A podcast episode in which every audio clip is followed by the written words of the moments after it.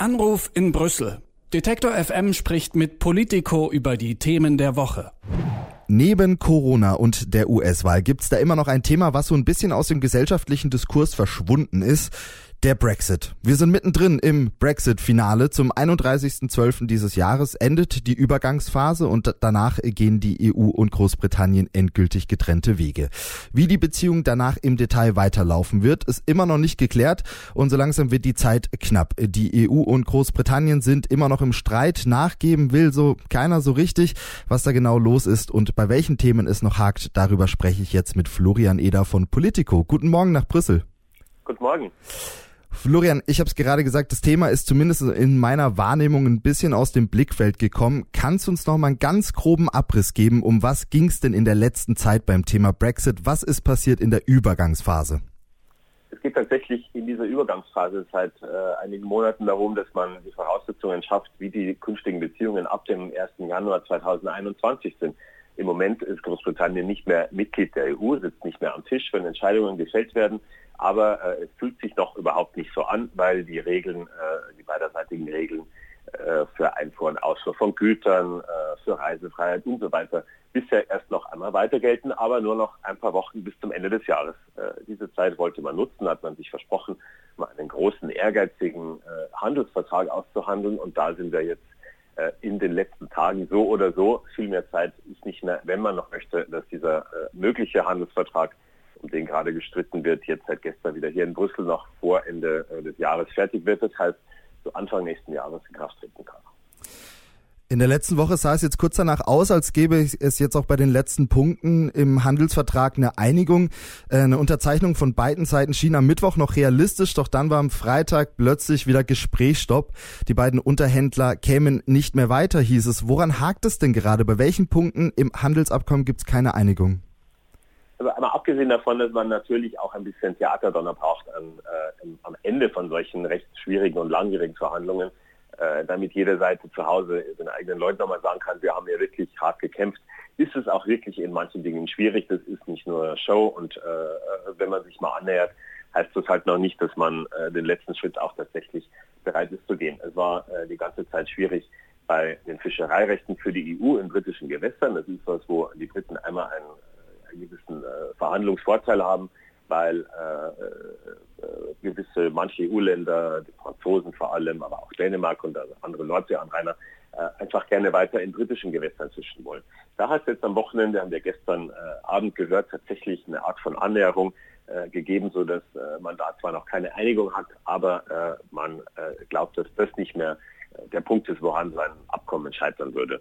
Schwieriger ist es bei den Dingen, wo man nicht so klassischerweise Kompromisse finden kann, wo es nicht äh, eine Middle Ground gibt, wie äh, man auf Englisch sagt, also wo es äh, nicht so einfach ist, äh, jemand äh, bietet was, jemand äh, bietet was dagegen, man trifft sich in der Mitte, sondern wo es tatsächlich um tiefe ja, ideologische Gräben gibt. Die britische Regierung spricht immer davon und bezieht eigentlich all diese Streitfragen auf diesen Begriff, dass sie, dass Großbritannien seine Souveränität wieder erhalten hat mit dem Brexit und deswegen nicht dieses, jenes und das dritte äh, versprechen könne der EU. Und da geht es tatsächlich um diese äh, fairen Wettbewerbsbedingungen, die äh, die Europäische Union gerne von Großbritannien versprochen hätte, um zu verhindern, äh, dass Großbritannien, dieses Land, das ja direkt, äh, direkter Nachbar ist und ein großer Handelspartner sein würde, äh, ungehinderten und freien Zugang ohne Zölle, ohne Quoten zum EU-Binnenmarkt hat und gleichzeitig aus sich selbst äh, ein, ein, äh, ein Dumpingland macht, wo man äh, zu Bedingungen äh, produzieren kann und Waren und Dienstleistungen anbieten,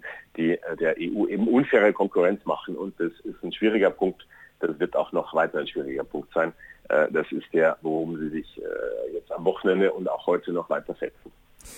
Genau, du sagst es, ist es natürlich schwierig, vor allem nach all den Jahren der Diskussion. Vielleicht auch deshalb haben ja am Samstag dann auch nochmal die Chefs höchstpersönlich Boris Johnson und Ursula von der Leyen miteinander telefoniert. Hat das auch nochmal was gebracht am Wochenende in ja, die Richtung, wir können jetzt langsam unterzeichnen? Nein, das hat nichts gebracht. Äh, immerhin darin waren sie sich einig, dass äh, man noch großen Gesprächsbedarf hat, aber auch darin, dass man es noch weiter versucht. Die Frage ist äh, jetzt auch äh, ein bisschen, äh, wie lange verhandelt man noch äh, und wer ist, äh, sollte man am Ende doch nicht zueinander kommen, wer ist der, diejenige Partei, die sagt, das wird nichts mehr. das ist noch ein relativ gutes Mittel, denkt die EU jedenfalls, die Briten auch am Tisch zu halten und die EU selber hat schon gesagt, wir sind nicht die aufstehen und den Tisch verlassen. Also das war ein, ein Telefonanruf äh, von Ursula von der Leyen und Boris Johnson, der äh, sich gegenseitig äh, gesagt hat, wir sind noch nicht so weit, aber wir reden weiter. Für heute Abend haben sich die beiden noch einmal am Telefon verabredet. Heute wird noch den ganzen Tag in Brüssel wieder äh, gesprochen von den Verhandlungsteams und heute Abend wollen wir noch mal gucken, wie weit sie gekommen sind.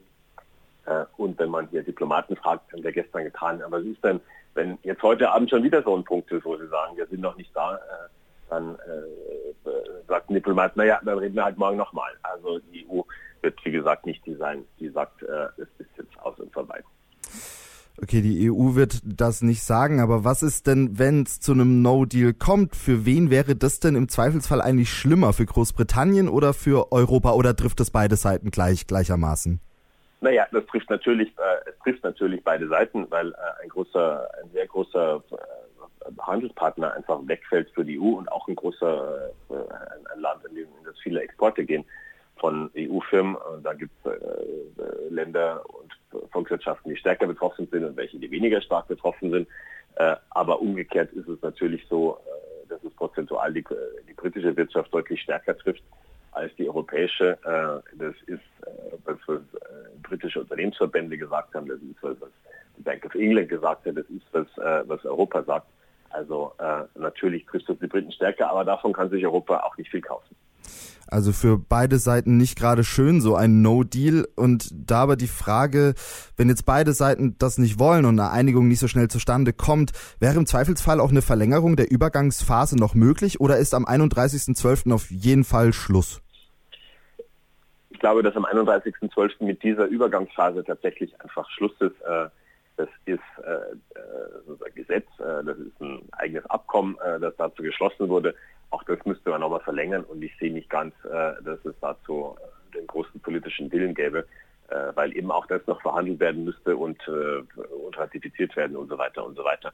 Aber wenn am 1. Januar die Sonne aufgeht, Großbritannien ist nicht mehr Mitglied, die Übergangsphase ist vorbei, und es gibt einen No-Deal, heißt das natürlich nicht, äh, dass das für immer und ewig die Chance vertan ist, äh, einen Handelsvertrag zwischen der EU und Großbritannien abzuschließen. Darüber spricht man nicht gerne hier in Brüssel, aber natürlich, äh, weil es ein bisschen den Druck aus den Verhandlungen nimmt. Aber natürlich kann man einen Vertrag auch noch nach Ende dieser Übergangsphase abschließen, nur eben mit weniger zeitlichem Druck, der ja manchmal sehr hilfreich ist für Verhandlungen. Äh, allerdings auch äh, womöglich in der Situation, wo man dann schon die ersten sehr negativen Auswirkungen äh, von so einem No-Deal-Szenario sehen kann. Und vielleicht hilft das ja, damit alle nochmal zur Vernunft kommen.